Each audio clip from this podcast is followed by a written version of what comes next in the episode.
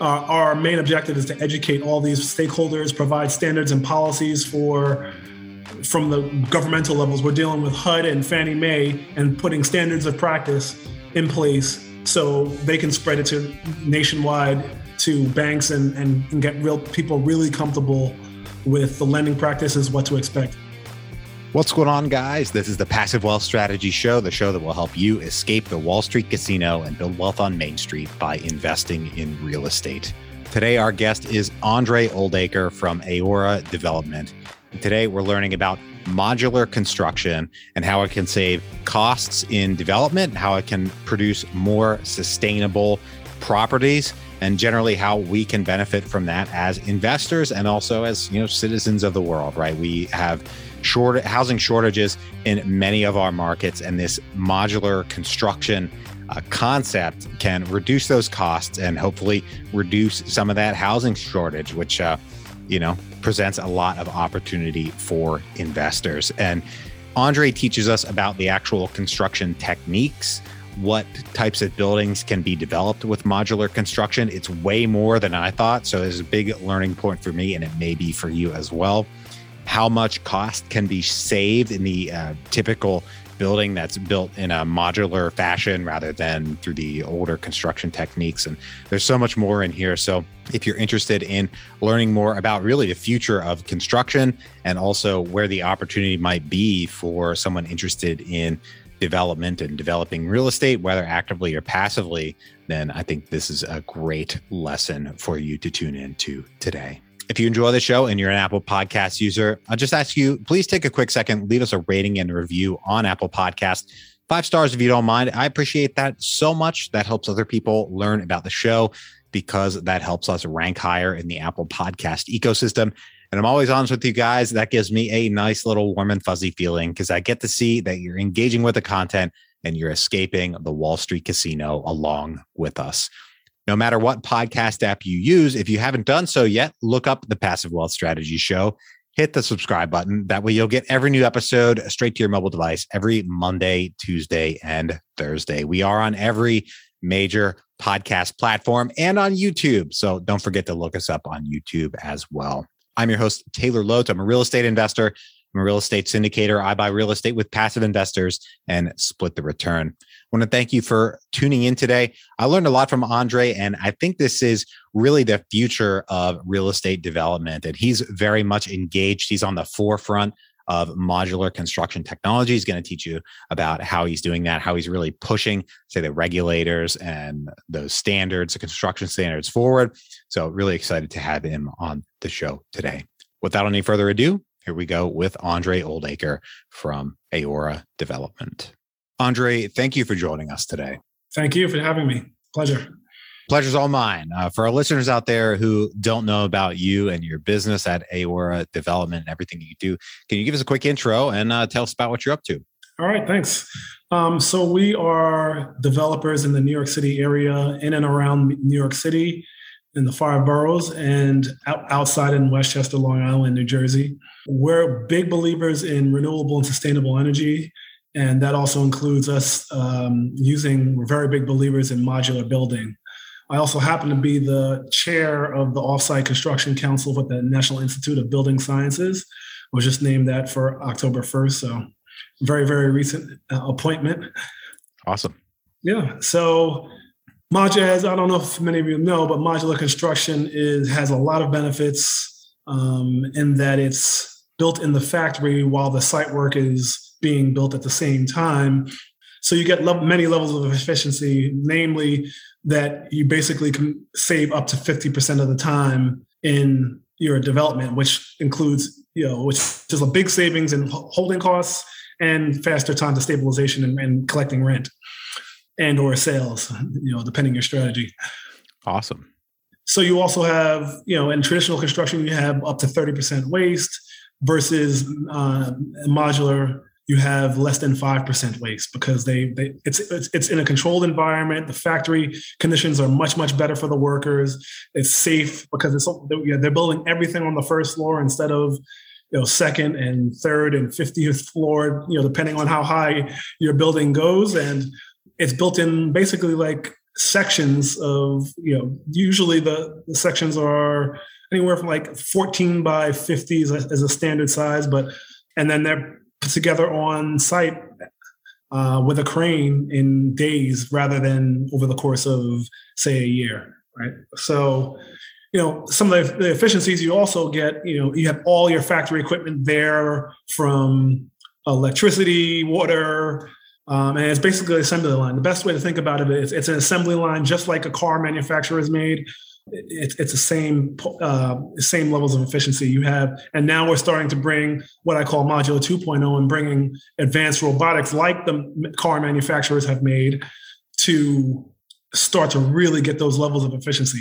Right now, mo- most of mod- the modular factories you're going to see are basically an assembly line, but it's all still very manual and process with some slight you know efficiencies of uh, automation maybe screw machines that you know screw in 30 screws at the same time but now you're starting to really see some it's just in the very infancy stages of, of starting to implement and learning from the car industry uh, the robotics. I mean we're really excited about that because that will one drive down the cost uh, you know, and we have a, a, huge construction labor and labor sh- skilled shortage, especially in the major cities like New York City, which is driving the cost of construction up uh, over $400 a square foot.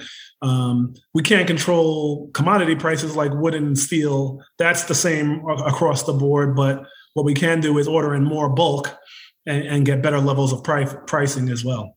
Nice. So I said it's a better environment for the workers because they're in air conditioned um, environment with uh, on the first floor. So the safety is much there, much better working conditions. Um, they have everything they need tools wise.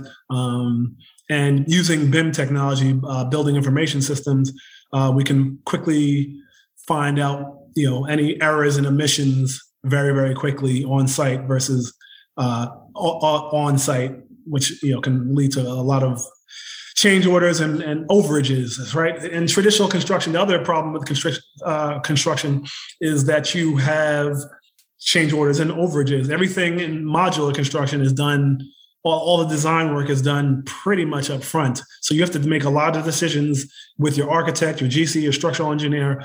They all have to be done all at the beginning, which is tough for a, a developer who doesn't have that experience because you know they're used to making changes on the fly. The problem with that is the traditional model, the average cost of overages is is 29, 28%. And if you have 10% in your budget, uh, you might run out of money or have to go beg, borrow, and steal for the rest of the money at much higher interest rates.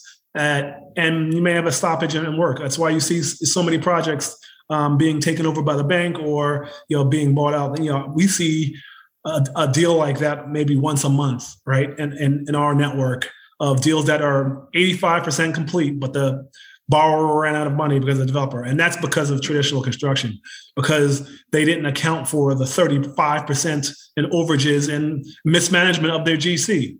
So I can go on and on, all just about modular, but let's you know talk more about um, you know kind of what we do and what our, our main focus is. Uh, you know, at AOR Development, we really focus on multifamily, mainly ground up, but we, we do we'll do we will do some ground. I mean, some um, property acquisition and retrofits. We're, like I said, we're very big believers in renewable energy and sustainable. So we look to bring in any levels of solar IoT devices that are going to help us with our maintenance and operation costs. Um, we're looking at prop tech and the traditional, you know, a lot of developers and investors are now starting to use the, the prop tech like AppFolio and Buildium to, to manage, which is very, very efficient levels of of managing a property where and it can even let you self-manage whereas before it was almost impossible to do a 200 unit by yourself without a property manager. Now it's you know with some good management and the right tools uh, you, you can do that you know pretty easily with with the tools and accounting that all that these uh, prop tech solutions are now giving. So with some of the iot devices and and new prop tech um, they're managing the MEP, which is the mechanical, electrical, and, and, plumbing. So anytime you have, it's monitoring, say, hey, you have a leak on floor four, you might want to check this out and fix it. It is 10 times more expensive to do an emergency fix than it is to uh, pick it up beforehand and, and repair it before it, the pipe bursts, right? Uh, so if you can bring down your maintenance cost, the traditional operations cost in a pro forma for you know a major unit would be 38 35% now now if you start start using solar and um, these iot devices that are monitoring every aspect of your building including your mep and hvac systems you can now start to lower those numbers down to, and put in your pro forma you know numbers even below 25% which I have to explain to banks and lending institutions every time we have this conversation because they're like, wow, your, your, your operation cost is way too low. The traditional is 35, but here, but this is what we're doing to combat that. Interesting. So I do wonder, you mentioned about uh, fourth floor. I mean, there's so many questions about this, but that's surprising that this, uh, the implication is that the modular construction method works with, you know, taller properties. Whereas I would have, you know, if I were guessing, I would have said you probably can't go higher than than two f- stories at most. But you're saying fourth floor. I mean, how high can you go, and what kind of properties are you talking about? So the tallest construction project in the world was in the UK. I believe it was 44 stories. Wow! And we're getting even higher, you know, by the year. Um, right here in Brooklyn, where I'm located, uh, we have a 26 story um, Marriott that's just about completed and we also have one by the Barclay Center that's in that same range in the 20 uh, floor. And that one used to be the largest in the world, and uh, there's been some newer since. So that's cool. You that's have cool. yeah some of the some of the local or manufacturers can go well up to to eight and twelve stories very easily, but some of the more advanced can go much much higher with um, with structural steel beams. Interesting. So when you're, you know, the modular construction, there's uh, construction at the factory, and then items are delivered to the job site, and it's all kind of assembled on the final assembly.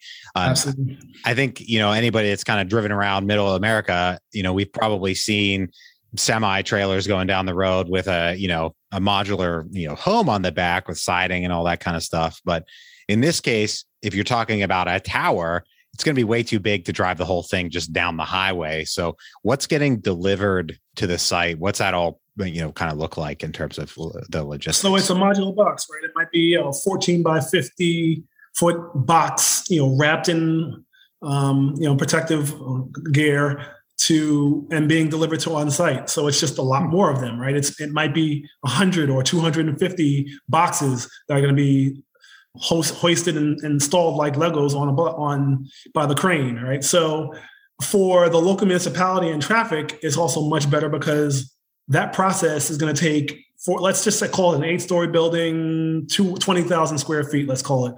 That's going to take maybe two or three days to erect the whole building. Whoa. Whereas an eight-story building is going to have traffic delays and you know blockages for as long as the construction is. That could be a year and a half, two years, right? So you still have site work blockages, and but it's much much less than what you would see. So you know, in, in a traditional sense. Interesting. So, I mean, you kind of touched on some of the things that you're dealing with banks and, and financing institutions that kind of sounds like they're not really quite ready. They're not quite there. They haven't quite caught up with the technology and the uh, financial dynamics around it. Can you tell us more about that and, you know, kind of maybe issues that you've had to work through with getting these things financed? So it's really about the education from the municipalities, the, the insurance, the lenders, uh, every uh, stakeholder involved, right? So that's why I joined the Offsite Construction Council with NIBS, and now I'm now chair. Uh, our main objective is to educate all these stakeholders, provide standards and policies for from the governmental levels. We're dealing with HUD and Fannie Mae and putting standards of practice in place so they can spread it to nationwide to banks and, and, and get real people really comfortable with the lending practices, what to expect. So, for instance, um, with a traditional factory, they they're looking for a 10 to even say 25% down payment on the project, and they expect the rest at setting. So when when they come in and deliver the truck, they expect to be paid the full amount then, which is obvious. Um, so some of the things that come up are well, who's responsible once it leaves the factory? Is it is it the modular factory before it get you know before it gets to the actual site? Is it the modular transit. factory? Is it the is it the transit company? who is responsible for that? Uh, so these are the, the, the, types of issues that we work on with modular. When the traditional, you know, you might have a, you have a lot more draw schedule in, your draw schedule. You might have five percent, ten percent, 10 10 for this. You do the plumbing, you get another ten percent. You do uh, the, the wall structures, you might get another fifteen percent. So it's it's a lot more as at pay as you go whereas modular is really a, a two time process or you know most of the time so interesting so how i guess how finished are the pieces when they arrive i mean i imagine there's some level of final fit up but you know is the plumbing all installed and and what all needs to be done? So it's really just it's we like to say it's between 80 and 90 percent finished. So you can have outside facades like brick walls and you know siding finishing already on the sides of the modules that are going to be outward facing. But it doesn't have to be. Sometimes a lot of times you'll have flooring or uh, countertops or other things that you do you install in place just because you're fitting pieces together and it might not go together as well when you when you're connecting boxes so uh, so flooring is, tip, is one that's typically done on site but it can be done and you have to obviously connect your uh, your plumbing electric they have they're connected in in, the, in each box, but they're they have to obviously be connected together to make one whole system on site. So usually have, for instance, we're doing four single family homes in South Plainfield, New Jersey. It took five hours to erect the home, the actual home on site. Wow. Where, you know, you know, neighbors see the house in literally one day, whereas not, before it was just a foundation and you know hole in the ground, and now you know next day they have a full house um, you know, maybe it, you know for for that house we didn't have siding, we and we decided to put the siding on afterwards and uh, flooring and some other things. But um, you can get an idea that it, it's pretty mostly complete, eighty to ninety percent, I would say. Hmm. So, what would you say is the current level of adoption of you know modular construction, and then how much further? I suppose do we have to go because it, you know, I'm sure there are downsides. There's downsides to everything, but like sure to me that this just makes sense i don't see why we wouldn't look for this kind of efficiency in construction sure why wouldn't so, we do it you know our our construction techniques are over 100 years old. If you think about any other technology um, from car manufacturing to any any type of manufacturing if you told them that we're 100 years old and, what we're doing we people will go crazy right? 100 years ago we weren't even we didn't have computers we didn't have tvs we didn't have a phone. So um, to be using you know technologies from 100 yeah we have had some level of um, you know techniques that are that are speeding up traditional construction but for the most part the, the, the general gist is the same. So right now the, we're just under 5% market share with, with modular um, which is good but could be should be well over 50 the modular is not for every site right? Um, there are sites that are maybe inland that are you know too tough to or you have to go over buildings, which is a huge insurance risk. Um, there, you know, you might have uneven land that that might not be good for cranes, or you might have telephone poles with wires that it can't get underneath. So there's sites that it's not for every site, but I would say more often than not that you can do a modular. And modular can be anything from single family home, multifamily, commercial.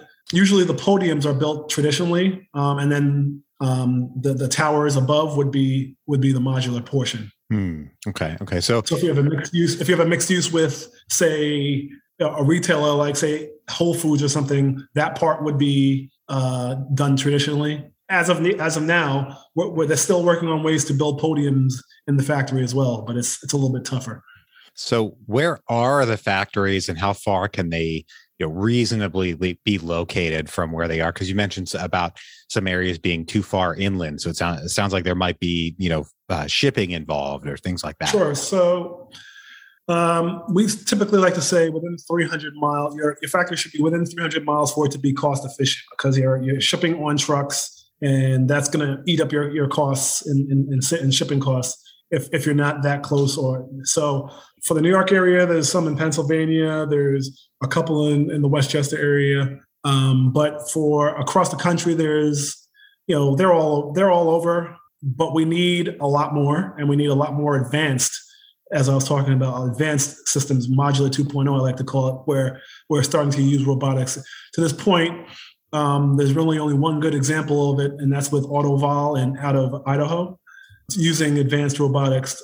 So they're sort of the model to go, but they're still using wood. Uh, in the New York City area, we need non-combustible, which means we have to use steel and concrete, right? So we need. There's still plenty of room for growth in the industry. Um, if you read the McKinsey reports and Modular Building Institute uh, reports, they all are telling you that this is the only way for us to um, advance in the, in the construction and, and and fill the void of affordable short, uh, housing shortage across the country. You know, every major city seems to have it. You know, here in New York, we have 250 unit shortage, which is you know it's unacceptable. Uh, you know, the average renter and you know millennial renter coming out of school is eating up 50% of their income in uh, in rent, and that's just not an affordable lifestyle, right? So we need you know, we need that number to be down in the 20 in the high know, mid to low 30s for it to be an affordable lifestyle. And we want and modular is a way that we can get there. So you said 250, probably 250,000. Thousand, yes. Yeah, 250,000. I, I, said, yeah, 250, Just to make sure 250 yes. wouldn't be too bad. But yeah, yes. many major metros have, have serious shortages like that. I think my city is comparable, um, at least into the future, is going to be very comparably uh, short.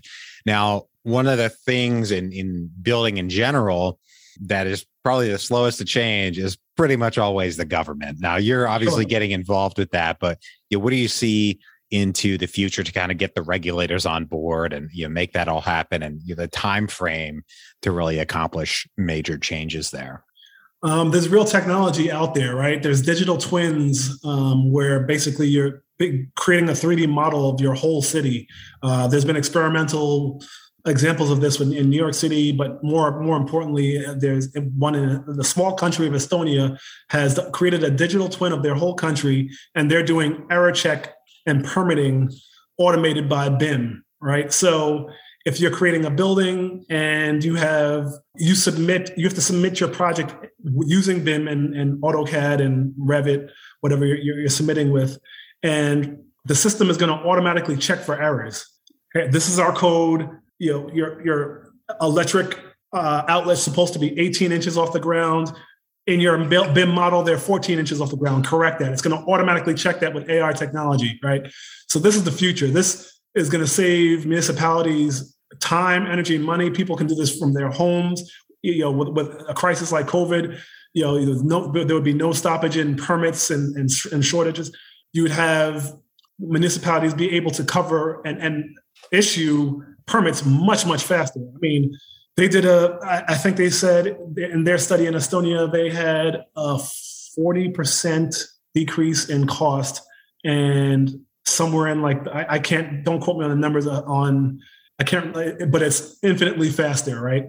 Uh, I don't want to put a number out there that is not true, but it's, let's call it 50% faster in, in being able to facilitate a permit, right? So that's amazing for for big cities that have these backlogs. Some, you know, I've heard of cities having backlogs of a year to get your, your permitting done, right? So that's obviously they're using paper and they're using um, one or two plan examiners that are you know bogged down with with way too much work, right? If they could train them to use this BIM and, and newer technology and AI technology, they could they could run through projects multiple at the same time on the same day really right?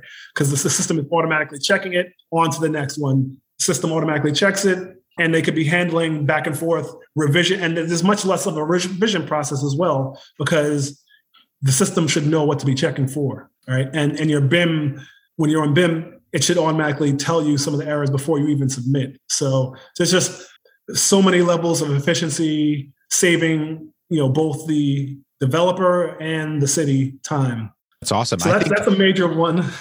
we should get that kind of leads to some level of like repeatability. Like once you have a, a, plan approved, you know, and it's it's good to go, then we should be able to maybe more easily say rinse and repeat. They can, if they have a revision, they can submit it and have it reviewed relatively easily. But if there's like a certain model of property that is good in this area, then we should be able to more easily just kind of stamp it in another location. Sure. sure. Yeah, absolutely.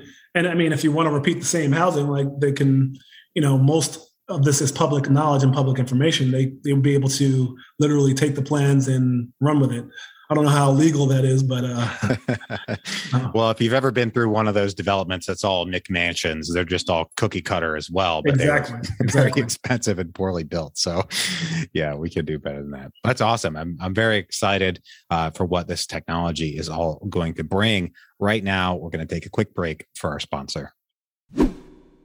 Have you ever wanted to invest in the private lending and debt side of real estate? You might find that going out and finding borrowers on your own is tough. When you find a borrower, you have the task of evaluating their plan all on your own. And the traditional way of lending private money highly concentrates your risk because you'll probably be funding the whole rehab loan on your own. That meant writing loan checks well into the hundreds of thousands of dollars, placing a lot of risk in individual borrowers and properties not to mention, there's a lot for you to know in terms of how to structure these loans so that you can help protect yourself and work with the borrower in your interests. Now, there's a new way to invest in the debt side of real estate that turns the private money lending space on its head. You can invest in a variety of debt instruments with this new platform with as little as $10 in each opportunity. You can diversify your investment across a wide variety of borrowers, geographies, and asset types. This new platform is called ground floor. They make it easy to invest in either your name or using your self directed IRA. And if you don't already have a self directed IRA, don't worry. They make it easy to get started and get one opened. Go to www.passivewealthstrategy.com slash ground floor to get started or click the link in the show notes. See the ground floor site for full terms and details of what they offer. Once again, that's www.passivewealthstrategy.com slash ground floor or click the link in the show notes. Back to the show. All right, Andre, I've got three questions I ask every guest on the show. Are you ready? Yes. Great. First one What is the best investment you ever made other than in your education? Uh, that would be my first house I purchased uh, 15 years ago. It was a three family. Um, it got me started on the road to financial freedom and, and into this world of construction and, and real estate commercial finance. So I live here in Brooklyn. I actually still live in the same home now. I was able to do it back then. We could do an 80 20 loan. Um, so I basically put no money down. I used all the money for a gut to do a gut renovation. And I was able to create four family out of it. And it's cash flows very well today. So that was from that, uh, the, the house has done very well able to take out cash out of that, buy and start to buy more every year, buying more and more two two to four families. And I got into commercial real estate because they increased the zoning on one of my properties, and I was gonna getting ready to buy a neighbor's property and combine the two and go up to eight stories and, and build a 24 unit well, I had to get some experience. So I took Cornell's co- commercial real estate classes and I took Columbia's construction finance classes. Then I, I, ended up meeting my partner who had 20 years construction experience. And then Aora was formed in early 2018. So we're a relatively new company, but we're moving fast and got a lot of uh, ambitious projects in the pipeline. Um, we're looking at um, 500 units in Mount Vernon, which is right outside of Westchester. And that can actually it's a possibility that could actually be up to 1500 units, units and mixed use and parking as well. So we're looking at some really the big deals and we're looking at small deals. We're in a, um, some, you know, a 32 unit to, to, you know, add value to 48 unit. We're looking at some in the hundred unit level. So yeah. So, but it, but it all comes, it all starts with the beginning, humble beginnings with one property that did well, that got you on the, on the, on the road to being able to be financially free and and concentrate on what's really important. Awesome. Well, I, uh, to the folks out there who haven't gotten started, got to remember that a lot of uh, very successful investors, uh, just like you, Andre, got started with that first one, and then it kind of starts going from there. And you have to yeah. get started somewhere. So it's the it's the old birth birth strategy from BiggerPockets, right? Um, it, it actually really works. I love it. we had the best investment. Now we go to the other side of that coin, the worst investment. What is the worst investment you ever made? So we were in contract for a 110 unit building, well, to build three buildings and eight story buildings in uh, not far from here in Brooklyn. We get in contract and later find out there's a deed restriction uh, to only build basically a nursing home, nursing facility, or homeless shelter. Oh. Uh, we we went down the road of trying to amend our model, and we didn't want to give up because the site was so great. And we got further and further involved. We hired consultants and we just realized there was so much government regulation and it's a whole learning curve that we did not want to get involved with. We did not want to be running a homeless shelter. Not that there's anything wrong with that. It's just just not our cup of tea. It's not our mission. So it burned us for quite a bit of money, but we had to, we had to pass and we settled with the uh, with our with our down payment and um, got most of it back, but that was the worst investment. Sounds it sounds pretty painful. Yeah, yeah it was uh, eight nine months of work down the drain. Obviously, we were working on other projects, but um, at the same time. But you know, it was it, it would hurt. It was a valuable lesson to do a little bit more due diligence um, in the front because you can really get hurt. Well, as long as you turned it into a valuable lesson, then you came out better on the other side, I suppose. Absolutely. So my favorite question here at the end of the show is what is the most important lesson you've learned in business and investing? Um, creative financing, creative strategies to increase the investor's leverage, right? PACE is, is an energy loan that rewards you for putting, it's, I think it stands for property assessed clean energy. And it's basically taking the place of mezzanine financing.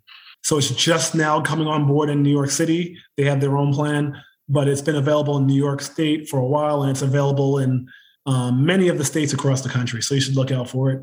But what basically what it is is you can put if you increase your efficiency levels from you know insulated windows, um, super insulations, solar panels, anything that's making the building more efficient. You know, right now buildings are 40% of our emission, total CO2 emissions are coming from buildings. It's not cars, it's not manufacturing, buildings, right? So if we can decrease those levels of emissions, you know, in half, which a lot of uh, cities are, are now mandating by, you know, we have a, a law called law, Local Law 97, which states that you have to uh, decrease your emissions by 2030 by 40%. So it's now you have to do it. It's not a choice. And I commend them for doing that because you know, obviously climate climate change is here, and it's uh, buildings is a big part of that footprint.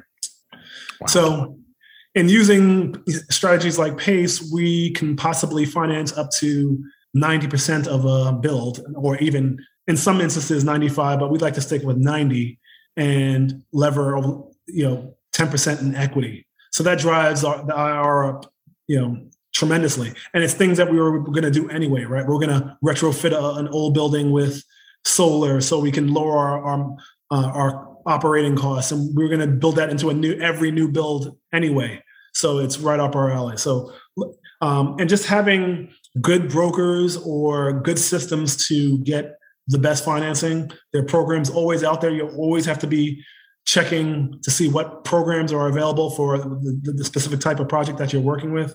You know there's opportunity zones there's uh, and there's investors for every cup of tea, right? From in- industrial to hotel to multifamily. And you can, if you do your homework, you can save tons, millions of dollars in just financing if you put the word out to a lot of a lot of lenders out there. I mean, we've seen like we've seen rates on you know from three three and a half percent on on a, on a new construction deal all the way up to twelve, right? So if you're talking about a let's call it a ten million dollar project, and you're paying quadruple in interest charges, it, it runs up fast. Wow. And makes a lot of makes a lot of projects unviable, especially with today's construction costs and, and shortages. So wow. So the power of creative financing, especially getting the best rate you can and you know, smart, but but sometimes somewhat aggressive leverage, I suppose, but being smart about it, yes. of course. Yes. Yeah. Absolutely. Well, Aundre, thank you for joining us today. And thank you for everything that you're doing out there in the world to make housing more affordable and more sustainable and pushing it the technology forward for the rest of us that uh, are in cities where that's maybe not being adopted yet. So that's that's pretty exciting. If folks want to reach out, if they want to get in touch with you, if they want to learn more about yourself and your business, where can they track you down? Um, I'm pretty readily available on LinkedIn. You can reach me at my name. It's spelled a little differently. It's A U N D R E, last name Oldacre, O L D A C R E. Or you can drop us an email at info at aoradev.com. So that's A O R A D E V.com. Great. Well, thank you once again for joining us today. To everybody out there, thank you for tuning in. If you're enjoying the show, please leave, a, leave us a rating and review on Apple Podcasts. I appreciate that so much. Five stars if you don't mind. That helps other people learn about the show because that helps us rank higher in the Apple Podcast ecosystem. And I'm always honest with you guys. That gives me a nice little warm and fuzzy feeling because I get to see that you're engaging with the content and you're escaping the Wall Street casino along with us. If you know anyone who could use a little bit more passive wealth in their lives, please share the show with them and bring them into the tribe. No matter what podcast app you use, don't forget to look us up, hit the subscribe button. That way you'll get every new episode every Monday, Tuesday, and Thursday. We look forward to seeing you right back here. I hope you have, excuse me. I hope you have a great rest of your day, and we'll talk to you on the next one. Bye bye.